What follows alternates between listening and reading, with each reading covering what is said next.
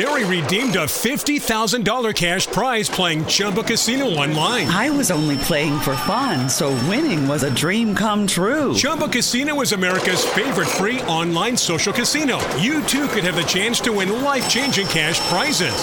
Absolutely anybody could be like Mary. Be like Mary. Log on to ChumbaCasino.com and play for free now. No purchase necessary. Void where prohibited by law. 18 plus terms and conditions apply. See website for details. The voice in the preceding commercial was not the actual voice of the winner. Sure, we have 30 seconds to tell you that drivers who switch to Progressive could save big. But then what? We could romance the legal copy. It never gets the attention it deserves. And some lawyer worked real hard on it. So take it away, lawyer. Progressive Casualty Insurance Company and affiliates. National annual average insurance savings by new customers surveyed who saved with Progressive in 2020. Potential savings will vary. Now that was some beautiful legal. Well done, lawyer. Well done. The X Zone Radio Show with Rob McConnell is largely an opinion talk show. All opinions, comments, or statements of fact expressed by Rob McConnell's guests are strictly their own and are not to be construed as those of the X Zone Radio Show or endorsed in any manner by Rob McConnell, Relmar McConnell Media Company, the X Zone Broadcast Network, its affiliated networks, stations, employees, or advertisers. Welcome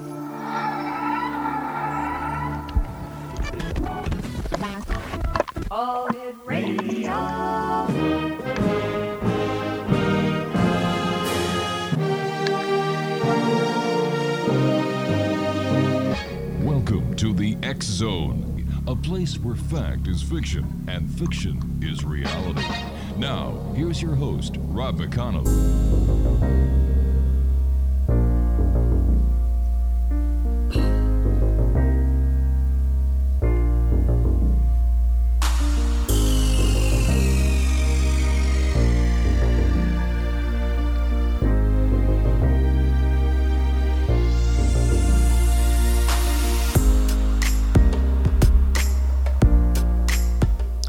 Welcome to another edition of the X Zone uh, Radio TV show. I am Rob McConnell. We're coming to you from our broadcast center and studios in Hamilton, Ontario, Canada. If you'd like to uh, send us an email, xzone at xzoneradiotv.com on all social media sites, Xzone Radio TV. To find out about the programming we have available for you 24 7, 365 on the X Zone Broadcast Network, visit xzbn.net. And on the X Zone TV channel, Channel 21 on Simul TV at simultv.com. Exonation, my first guest of this hour and tonight is Mike Beaver. Now, Mike is an amateur ufologist, a web page administrator, an unpublished author, looking for an agent, by the way, and uh, have been an occasional ET contactee since his first close encounter in October of 1980. Mike is a hypnotherapist as such, he has uh, worked with one abductee who claimed to be used as a breeder for one of the gray races, and Mike has assisted one client to remove a dark spirit attachment. Joining me now from near Atlanta, Georgia, is Mike Beaver. And Mike, welcome to the X Zone. Thank you for inviting me to your show. I appreciate you having me on. Uh, Mike, you have one impressive uh, resume. You know, your resume includes as a former uh, technology professional with over 41 years of computer experience. You've worked with over 60 professional IT-related contracts, and I'm just going to name a few: the CIA, FBI, Defense Security Services, uh, DISA, NATO, the Army, and so on and so forth. Wow, that is one heck of a career. Now you're a hypnotherapist. Am I correct? No. Okay. So I had a hypnotherapy um, practice open for a year when I was in Houston Okay. many years ago. Right. Uh, and I've been an IT prof. I've touched computers for 41 years, hmm but I've only been working professionally as an IT professional for a little over 25 years. And, but I've been playing with them since the days of the mainframe. And so um, I'm primarily an IT professional. The hypnotherapy work is something I'm actually more talented at than I am as an IT professional. I've had companies get uh, government contracts on my resume only with no other resume involved hmm but uh, but I still uh, look at myself as more talented as a hypnotherapist. I'm just very good at it, but uh, I don't. It's been a long time since I've had a client though. So, I don't I don't make my living in that way. I make my living uh, as an IT professional, but it's not by choice. It just necessity worked out that way. I I would imagine that you've seen so many changes in the IT industry since uh, since you've been in it.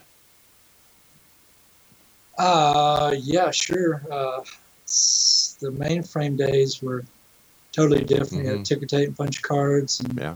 As far as what I've done, I started out doing hardware tech support for a little uh, medical practice management software development company out of Houston, and uh, they had some interesting clients. They had one client that started the MRI business in the city of Houston, so I went around to uh, a bunch of MRI places. But I've done, I've worked in the uh, war room in uh, Afghanistan uh, for NATO.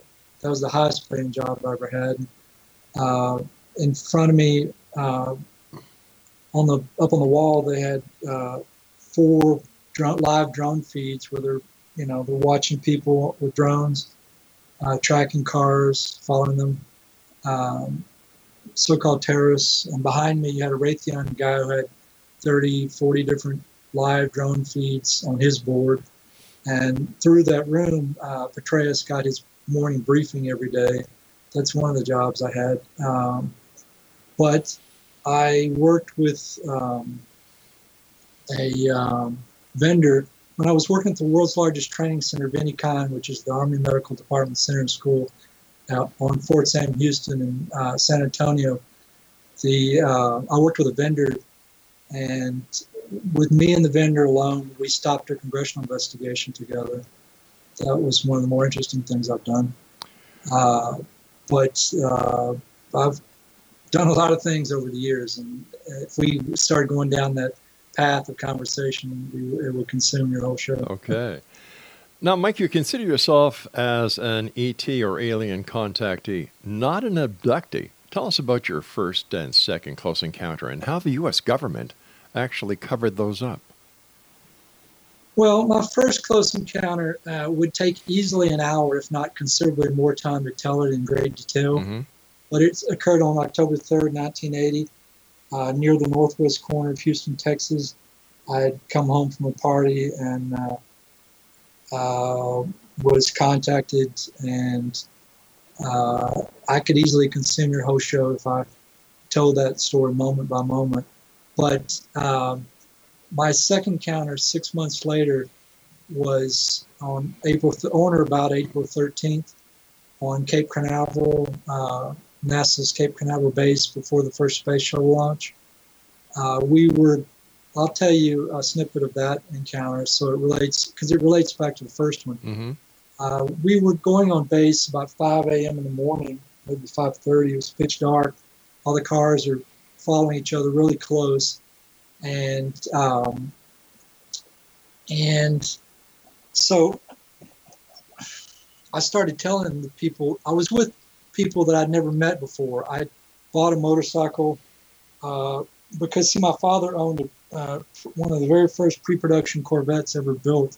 It was before they started producing the the uh, fiberglass Corvette, mm-hmm. and uh, cops would stop and give him tickets all the time when he wasn't even speeding, just so they could see his car. so uh, I had the same idea. If I bought this motorcycle, I'd get on base. Well, after my first encounter I wanted to leave the planet, and I cha- changed my mind at the last minute and decided not to go. So I, after that, I thought, well, I made a mistake. I wanted them to, come, them to come back and take me again. So I was like, when? Can, how can I get them to come back? You know, I'm thinking about that, and I figured maybe they want to see the first reusable spacecraft. So I figured they might show up on NASA's NASA base before this, you know, it, you know, and somehow connected with the space shuttle launch. So I went and bought the motorcycle to get on the base, and I figured if I parked it on the uh, on the beach near the launch site, that somebody with tickets to get on base would come over, look at the motorcycle, and invite me with them to get on base. So that's what happened. I bought the motorcycle, parked it on uh, the beach near. Uh, I forgot what the name of the beach is right there, but um, I parked it there on the beach. A guy came over, was looking at it he asked me how I was going to see the launch, and I said, I don't know. And he said, Well, I got tickets on the base to get on base. You want to go with me? I said, Sure. And so uh, we went on base and we're driving that morning, and uh, with this, it was a family, a father, his three kids, and a, uh, I guess it was one of his workers with him. And uh, I told them about my first close encounter. So it takes, like I said, it takes about an hour to tell that story. Right. But we were driving really slow, and it takes a long time to get from the from the gate to get on the base to the launch site. So I had enough time to tell them the whole story. So I told them every single moment of the whole first encounter. And the second I finished telling them that story, the kid sitting, the German kid sitting in the front right seat, the passenger, he laughed at me. He didn't believe my story. So in my mind, I said, oh God, I wish you would show them what I saw. And then, as if it were an answer to my prayer, about two or three seconds later, a craft uh, that looked exactly like the one I saw Wow. on, October, on October 3rd, 1980, was sitting in front of us. So, um, so um, we went under this thing. It was quite a ways out in front of the car, and all the cars drove right, right under this thing because it was right over the the Causeway Road, Mhm. directly over it. You, if we'd gotten out of the car, I could have thrown rock up and hit this thing. It Wow. was that low. How big was it? Well, uh, let me let me go go ahead and go through the encounter so you'll have an idea. Uh, so we're driving towards this thing, and it's kind of to the left of us because we're on a left curving Causeway Road. It's not Mhm. directly in front of the car when we first see it, and so uh, as we get closer to it, you know, first first of all, what happened was as soon as it appeared, the kid that just laughed at me said to the driver, he said, "Well, maybe that's what he saw." And the driver said, "Yeah, maybe that's what he saw." And so they both of the adults acknowledged the presence of the craft. And then immediately after they said those words, it was like they didn't care about it anymore. It's like it's like it no longer existed. All right, we're going to have to have a cliffhanger here. I've got to take my first break. And Exo Nation, our guest this hour is Mike Beaver. To find out more about Mike, visit his website, www.profoundstates.com. This is the Zone. I am Rob McConnell, and we're coming to you from our broadcast center and studios in Hamilton on Ontario TV, on XZBN, and on Simul TV. We'll be back on the other side of this break as we continue talking about the strange, the weird, the bizarre, the paranormal, the parapsychology, and much more. Don't go away.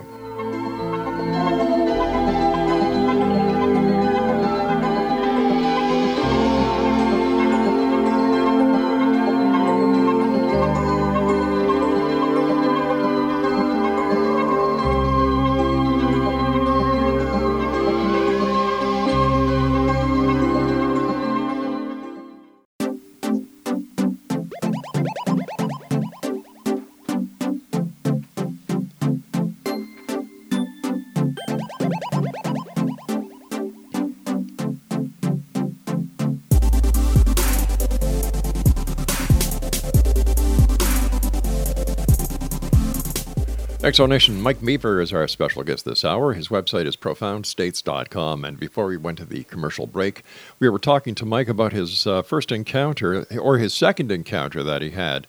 And he was on his way to the launch of the very first shuttlecraft after having, uh, luckily, contacted somebody who asked him if he would like to join them. Because the guy had an extra ticket. Mike had a brand new motorcycle. He was sitting on the beach, and, you know, it works. So, Mike, go ahead and continue your story, please.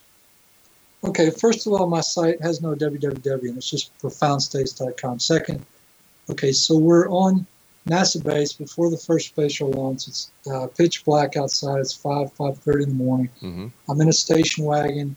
I'm in the back seat. There's two kids to my left and one behind me, and uh, a guy driving that I barely knew. Uh, he had the tickets were per uh, vehicle, so weren't- weren't per person. So anyway. Um, we're the craft that appeared in reference to my request. Um, we're driving towards it.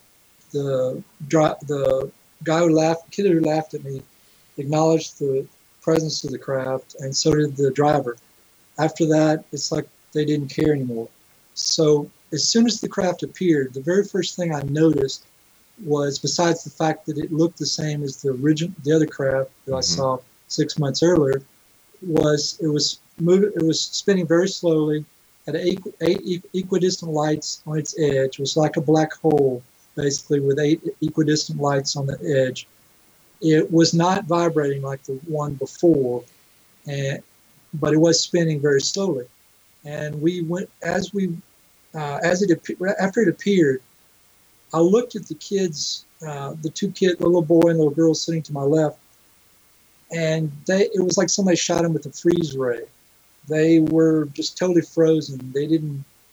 Uh, they were looking around at everything up until the craft appeared. Mm-hmm. Once it appeared, it was like something, uh, you know, shot them with a freeze ray. They were totally, absolutely frozen. And the kid in the back seat, in the uh, little air passenger or the the place where you put your luggage behind the back seat. Uh, little boy, really small boy, uh, he was frozen too. So the three kids were frozen. The adults were all not frozen, but the, the driver and the passenger in the, in the front seat, uh, they acted like they didn't care about the craft after they acknowledged its presence. So we kept getting closer to it, and as we went under it, I you know, you remember it was like right above the mm-hmm. road, and it's bigger than the road itself, but not much. So, I, I the the window on the uh, station wagon is concave or convex. It it's kind of curved outward. Right. So I stuck I stuck the top of my head against the uh, window and looked straight up because um, there's a part of the window where you can see straight up because it it's curved out beyond the edge of the of the vehicle. So I looked up and I could see the edge of the craft when we were directly under it, and uh, so it was maybe uh, at the most probably two uh, times bigger than the width of the road plus the runoff. So it was not terribly small, but it wasn't that big either. So, so go ahead. I, I, was going to ask you, uh, why do you think uh, did other people seem to see the craft as well, or was it just you who saw the craft? Like, was there any attention being made to this craft right in the middle of a road with everybody going to see uh, the first uh, space launch for the Challenger? None at all. Wow. Nobody stopped. All the cars drove directly under this thing, and I must uh, I must assume that what happened to the adults in my car happened to all the other people in the other cars as well. They either got frozen or they got disinterested really quick. So I've seen that uh, the disinterest or lack of interest. I've seen that in other people too. I'll tell you about another one here in a minute. It's similar. Uh, but anyway, we kept driving around the, the Causeway Road that kept curving to the left, almost coming back to meet itself. And I kept looking back at the craft uh, behind us. And even the adults didn't turn around and look back. They, they just kept uh, like like they didn't care that they just gone under this thing. They never looked up at it when they were, were underneath it. Nothing. It's like as soon as they acknowledged its presence, immediately they lost all interest. So anyway, I'm looking at it uh, as we're driving away from it, and it's just saying they're spinning very mm-hmm. slowly, and uh, we got all the way to where the trees blocked out its where you couldn't see it anymore. Once you get to a certain point, the trees blocked its view, and so I couldn't see it. It never moved during that whole time, other than spinning in the stationary position. So um, anyway, if we have time at the end of the show, which I doubt, but if we do, I'll tell you uh, more about the first encounter. So Omni Magazine was going to print my story. Mm-hmm. Remember Omni? Yeah, sure do.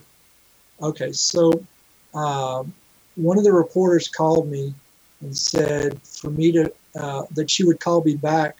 This was back when there was no free long distance. Right. And uh, she said she would call me back later on that night after like 11 o'clock from uh, New York. And so she called me back later that night. We were on the phone uh, with them paying, I guess, reduced long distance for an hour on the phone. And um, they said, or she said, without any question whatsoever, they were going to print the story. And I, I was really um, kind of surprised that they did had no no qualms about printing it. I figured they must have found somebody to verify the, the story was true. Mm-hmm. So Uh, but you know, I don't know why they were going to print it. I mean, they must have had somebody verified. I don't really know. But they said without any doubt they were going to print it for sure, with no questions. So uh, she said she gave me her work number, said to call back in a couple weeks Mm-hmm. to know, so I would she could tell me what issue they were going to publish it in. And so I called her back a couple weeks later. At uh, her phone number was to not to her work number. She called me from a house, and her phone number was her her house number, so or apartment. So I called her back uh, two weeks later. Her husband picks up the phone, and he said, "What's this about?" I told him what it was about, and he said, "Don't you ever call this number again." And I was like, "Okay." He was very angry, and uh, I, he gave me her work number. Mm-hmm. It said, "Call her at work." And so I said, "Thank you," and I hung up, and I called her at work. Her publisher or her uh, editor Mary redeemed a $50,000 cash prize playing Chumba Casino online. I was only playing for fun, so winning was a dream come true. Chumba Casino is America's favorite free online social casino. You too could have the chance to win life changing cash prizes. Absolutely anybody could be like Mary. Be like Mary. Log on to ChumbaCasino.com and play for free now. No purchase necessary. Void where prohibited by law. 18 plus terms and conditions apply. See website for details. The voice in the preceding commercial was not the actual voice of the winner.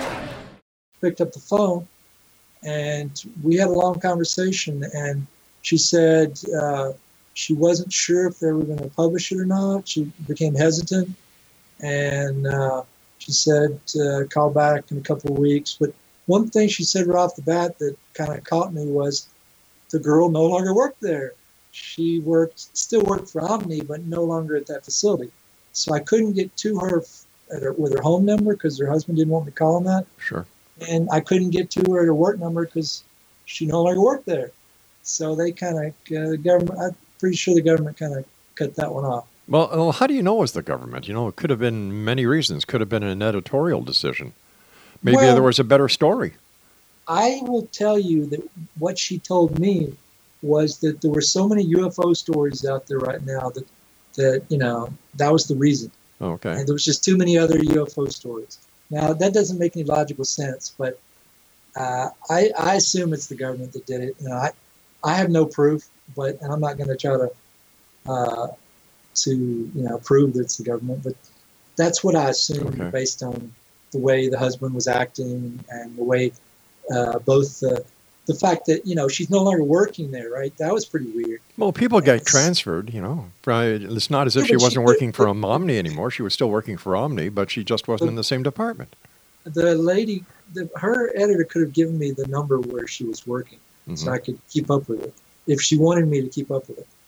And uh, you know, at least I could have called and said, "Well, I'm sorry, you're not going to print it. Sure. Have a good day," you know. And she could have been nice about the whole thing. I, it was just the way everybody acted was just too strange. So Something that you sent us uh, in your uh, in the information was that you have two attached spirits uh, that you believe are demonic. yeah, I do. I've had them since uh, since I was 16 or 18.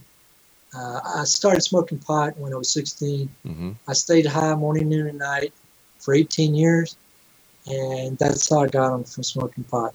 So if you ever hear anybody tell you that pot has no downside, I'm here to tell you it does. So um, if you uh, smoke pot, if you smoke cigarettes, if you drink alcohol a lot, if you do any kind of drugs, legal or illegal, hmm uh, a lot, uh, you have attaching spirits. Uh, my belief is that uh, most people have two or more attaching spirits. So um, basically, I can give you some uh, very short stories of people who've seen my attaching experience. All right, why don't we do that after we come back from this news break? Exo Nation, our guest this hour is Mike Beaver, and his website is profoundstates.com. And Mike and I will be back on the other side as we talk about Mike's uh, demons or attachments.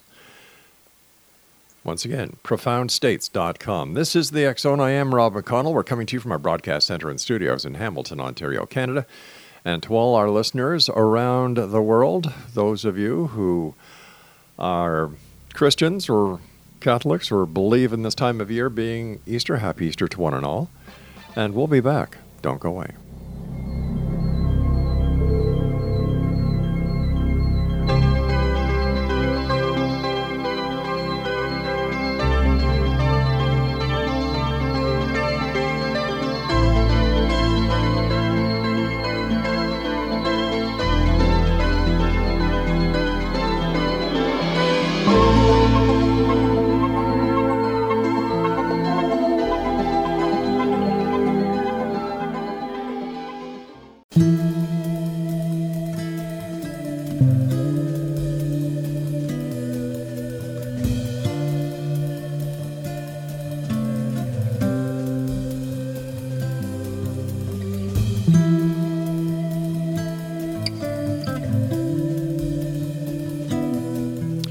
Welcome back, everyone. Mike Beaver is our special guest this hour. His website is profoundstates.com.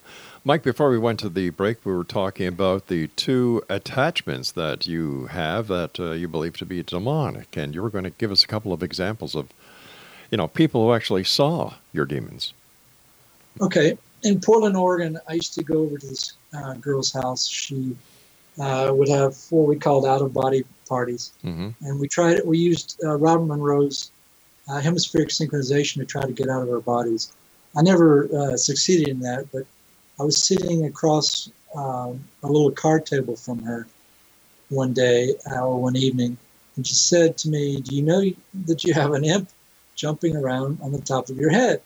And at the moment she said that, it was doing just that. It was moving around on the top of my head, which is very unusual for it to do.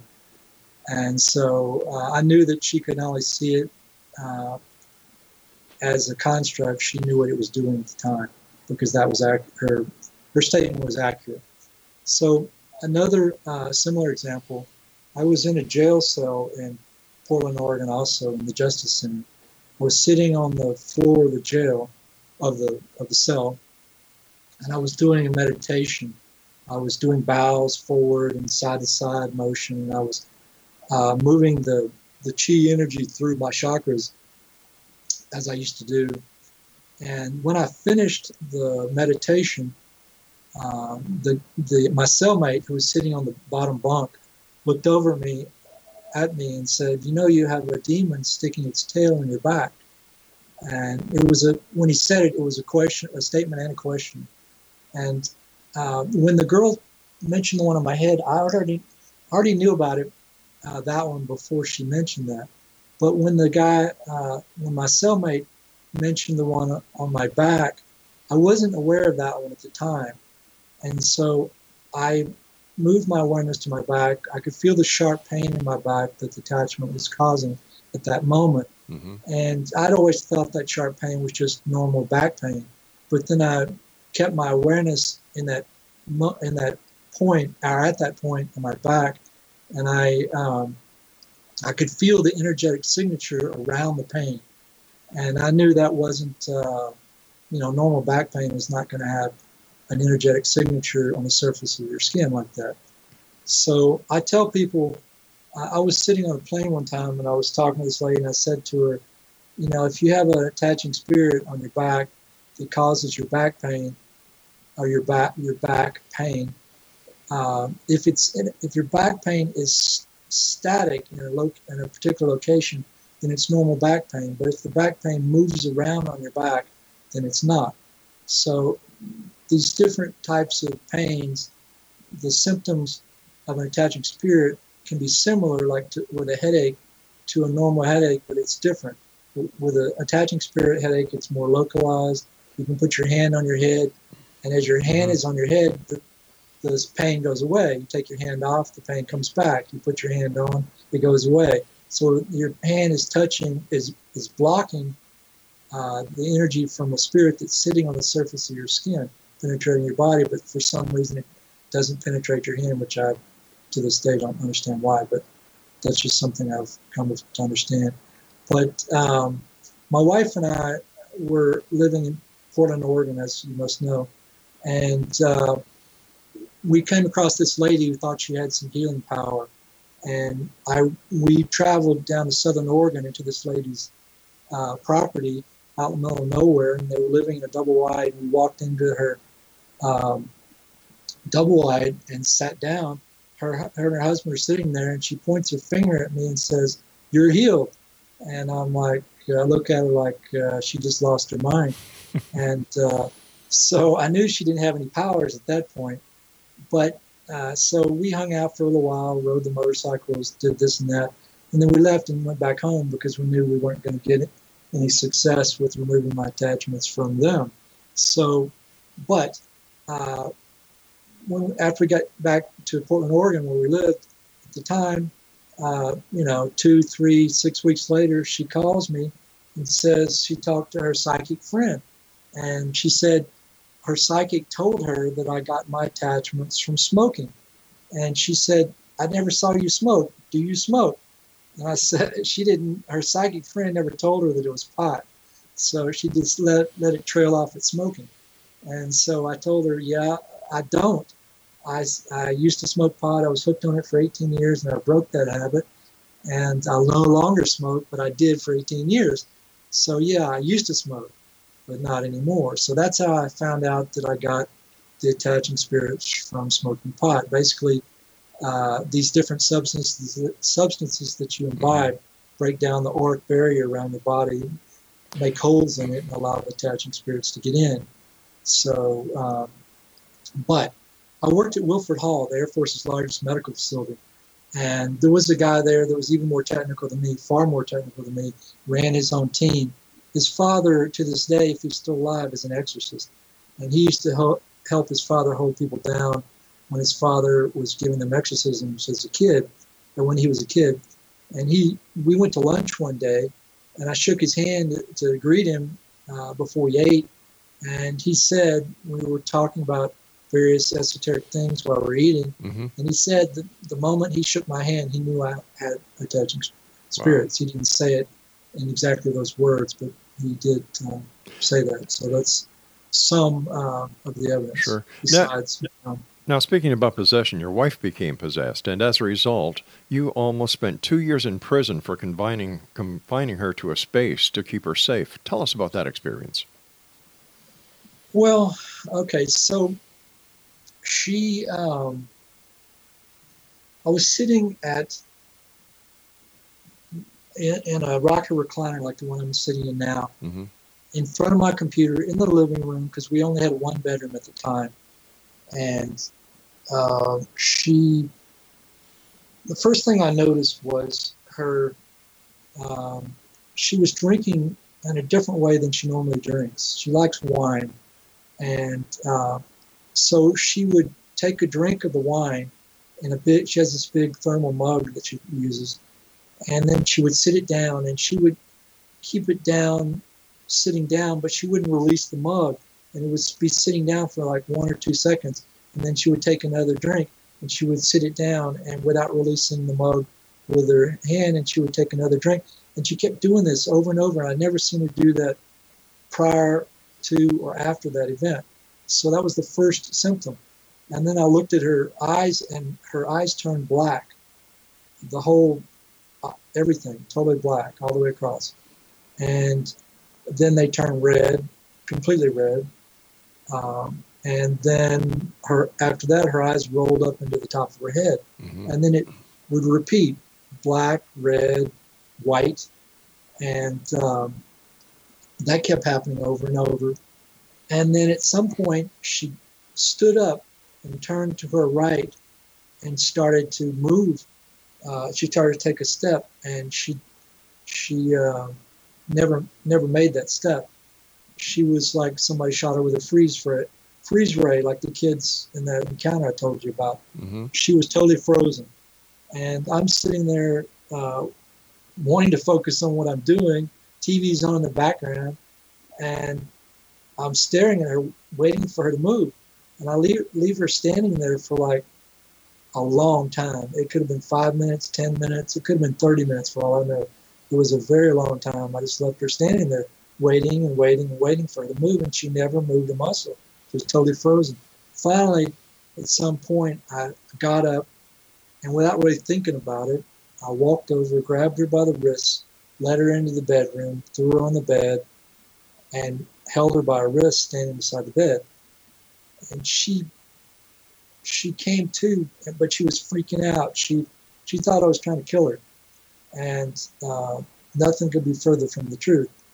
I'm a very well trained martial artist. Uh, Chuck Norris's best friend, and Chuck and Aaron tested me from his brother tested me for my black belt in '81. So if I wanted to kill somebody, it, I wouldn't be trying. It wouldn't take me more than a quarter of a second.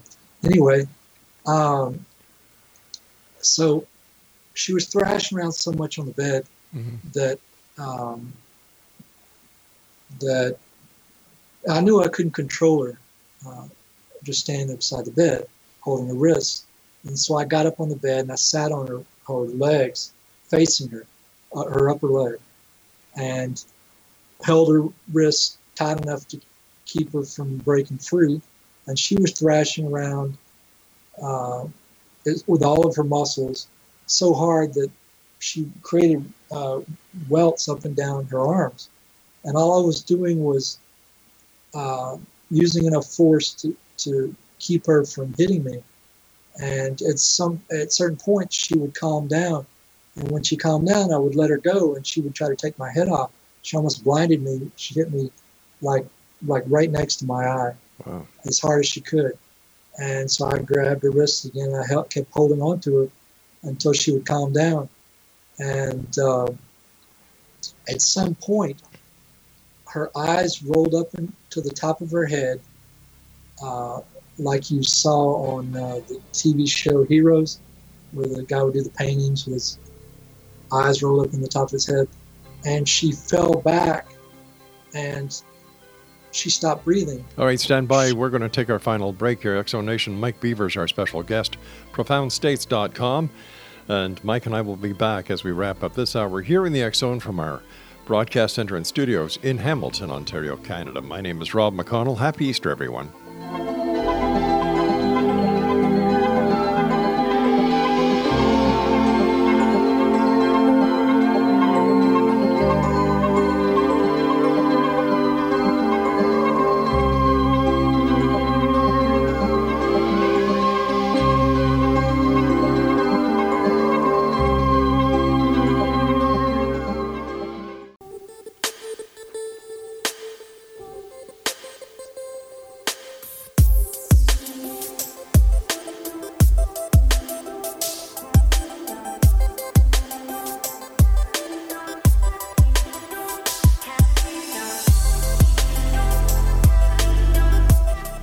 Welcome back, everyone. Mike Beaver is our guest of this hour. W, uh, no www, just his website, profoundstates.com. Mike, uh, before we went to the break, we, you were telling us about the um, the night. Can we say that the the demons or the entity that was possessing your wife tried to get free, or how would you describe what was happening? Well, when she was uh, on her 14th birthday, mm-hmm. she uh, a neighbor of hers brought over a Ouija board and they played with it. And uh, I kind of figured that's where this all got started. I see. And she, her family kind of went downhill after that. Her, her parents broke up. Her father would see a dancing girl in the basement, which was probably the daughter of the family that had the house before that, before them, who died uh, drowned in a pond near the house. Um, she cur- she had a dream once that that uh, a demon attacked her mom, and, uh, and that her in the same night she dreamt, dreamt that her mom killed herself with a rifle. So when she woke up, she tried to destroy her mom's rifle. Her brother stopped her from destroying that rifle, and her mother did commit suicide with that rifle. So she cursed the demons that she figured killed her mom, mm-hmm. and I assume they went into her after that. Uh, and uh, so she probably collected more of them over the years. So, so how did um, it happen that you were arrested and put in jail for two years for? Um, no, I wasn't put in jail for two years. I it was I almost was put in jail for two years. Uh, it says you all charged, you almost spent two years in a prison for confining right, her to a they space. They charged me with with assault, right, which is a, a felony, which I could have been in jail for two years, and then it, they dropped it to uh, like uh, I forgot the other charge, but it was a Okay. class one misdemeanor. Uh, after that, so and then I took six months of anger management. Yeah. and that, they dropped the charges after that. Is your wife okay? Oh yeah, she's fine. She's uh, Excellent. she is uh, how do I put this? She's uh, very uh, influenced. I'll put it that way.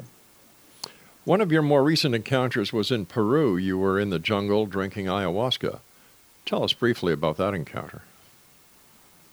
Well, uh, do you want to know more about the ayahuasca, or do you want to know about, more about the actual encounter?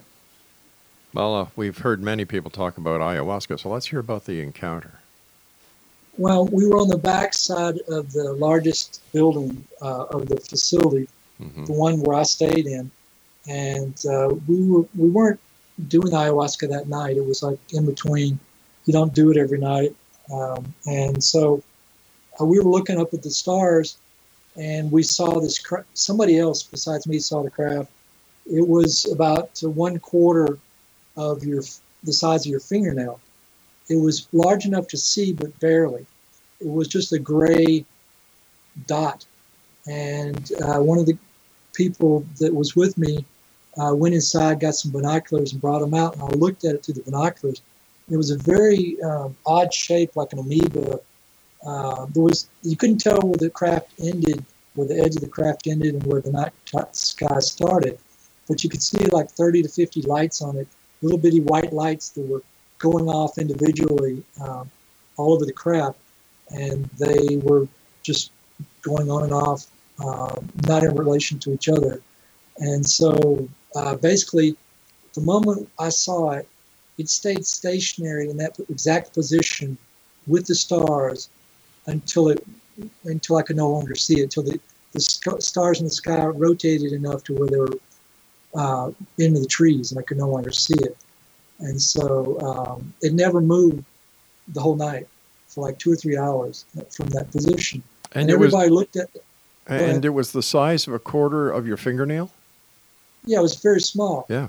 But uh, if you look at it through the binoculars, you Mhm. could tell it was something big, way bigger than any star. It, it had like 30 to 50 lights on its surface.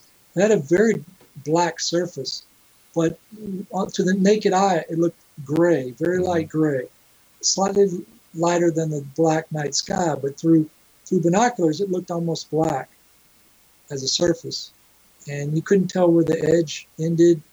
And uh, the next day, I was talking to uh, one of the owners of the facility, and his wife and kid were sitting there, and he was translating because she didn't speak English. And I would talk to him, and he would translate to her. And she told him, and he told me, that one of the cook's assistants saw a disc craft the same night as as I saw that craft. It was totally different, but it was on the same night. So there was a lot of activity that night. But uh, Yeah. oh, I, one thing I'd like to ask you about, um, well, as a, as a hypnotherapist, you had one unique abductee client. Uh, tell us about her. Who was abducting her, and and how is she so unique among abductees? Well, uh, she was used as a breeder for the Greys. She's the only abductee I've worked with so far.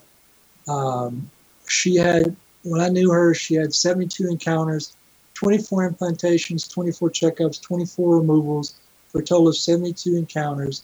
The checkups, they didn't, they, in between the implantation and the removal, Mhm. they had a checkup, and that was not an abductee, uh, abduction. So uh, she had 55 offspring, which she figured out, you know, through her subconscious. And uh, she learned a lot about them because, well, one of the reason why they took her was because she had a very, or has, a very strong psychic talent. She could ask, get out of her body before she was born and did so when she was in the womb. She would hover over, over the bed of her parents. And she would, when she was strapped down on the table on the craft, she would get out of her head, roam around the craft, get in their heads, and make them move a certain way, look at certain things. And she could tell they were uh, uh, telepathically linked with each other, like the Borg. And uh, she learned all kinds of things about them, like the fact that they're like sharks and have no nerve endings. She would see them uh, in a room checking each other out. Uh, two of them would be examining the third one. They come in threes, and uh, if you cut them or or hurt or uh, you know stab them or something, Yeah. they wouldn't feel it because they had no nerve endings. And so they were checking each other out to make sure that there was no damage a lot. And so she learned quite a bit about them because of the fact that she could get out of her body and look around in the craft when she was on it. So that's why how she was unique. Did she ever find out where they were from and why they, you know, like what their intentions were? Uh, well, she uh, assumed hmm that, or she said that they were abducting us because you know the breeding allows them to continue living. They, uh, I think, they're at the end of their genetic road map, and they, I don't think they can breed anymore without cloning, and so uh, they're breeding us so that they can continue to survive. But this is only one gray race. I Mhm. think, I personally believe there's like many, many, many gray races, just like there are many uh, humans. I had an encounter on Virginia Tech one day playing frisbee with some uh, humans, and they were not humans, but anybody looking at them would have thought they were humans because, to all purposes and extent, they looked exactly like you and me, but they moved around uh, at the blink of an eye, and I didn't see them disappear, but I, they came they came to where I was in that field without me watching them walk up. And I was looking around the whole time playing frisbee, looking for somebody coming my way, uh, so they don't run over them and kill them. And nobody ever walked up; they were just there. And then they left with it, and I looked around, and they're like nowhere walking off. And then they came back, and they left again a second time, and I'm like, that's not. None of this was possible. Humans, there's just no. This field was humongous in size. There's no way for a human to walk across the field and to be anywhere close to me without seeing them walk up ahead of time. You know, you, you said yourself that you had been using marijuana for 18 years. Is it possible that you were high when uh, when this happened? When which happened? Well, you know, that you saw the humans, you didn't see the humans, and you couldn't understand how they did what they did. No, no, no. This was when I was married to my wife. I stopped smoking pot long before I met Oh, I see. Many years. Listen, we've got a minute left. What are your final words for the Exo Nation tonight? Well, I'm looking for an agent, uh, whether it's a literary agent or uh, a larger agent. hmm Um, I want to thank you for having me on my show. Don't forget to look at my website. At the top right hand corner of my website is an excerpt from an index of my book. Uh, check out the, the excerpt from the book and the index. Um, if anybody uh, is an abductee or a contactee and they want to free hypnotherapist, I don't charge for abduction related research. And, All right, Mike, I uh, want to thank you so much for joining us tonight. And Exo Nation, Mike Beaver has been our guest of this hour. Whoa. Drugs can do awful things to you. There were plenty of examples. If you'd like to find out more about Mike, visit his website, profoundstates.com. I'll be back on the other side of this break. And for those of you who are going to be leaving us this hour, I'd just like to remind you to each and every one of you to have a super and safe Easter weekend. And always remember this, Exo Nation. Always keep your eyes to the sky and your heart to the light. From everyone here at the X Zone in Hamilton, Ontario, Canada, and all our X Zone members around the world, stay safe and take care of yourself, and we'll see you again on this side of the world of reality and the science of parapsychology.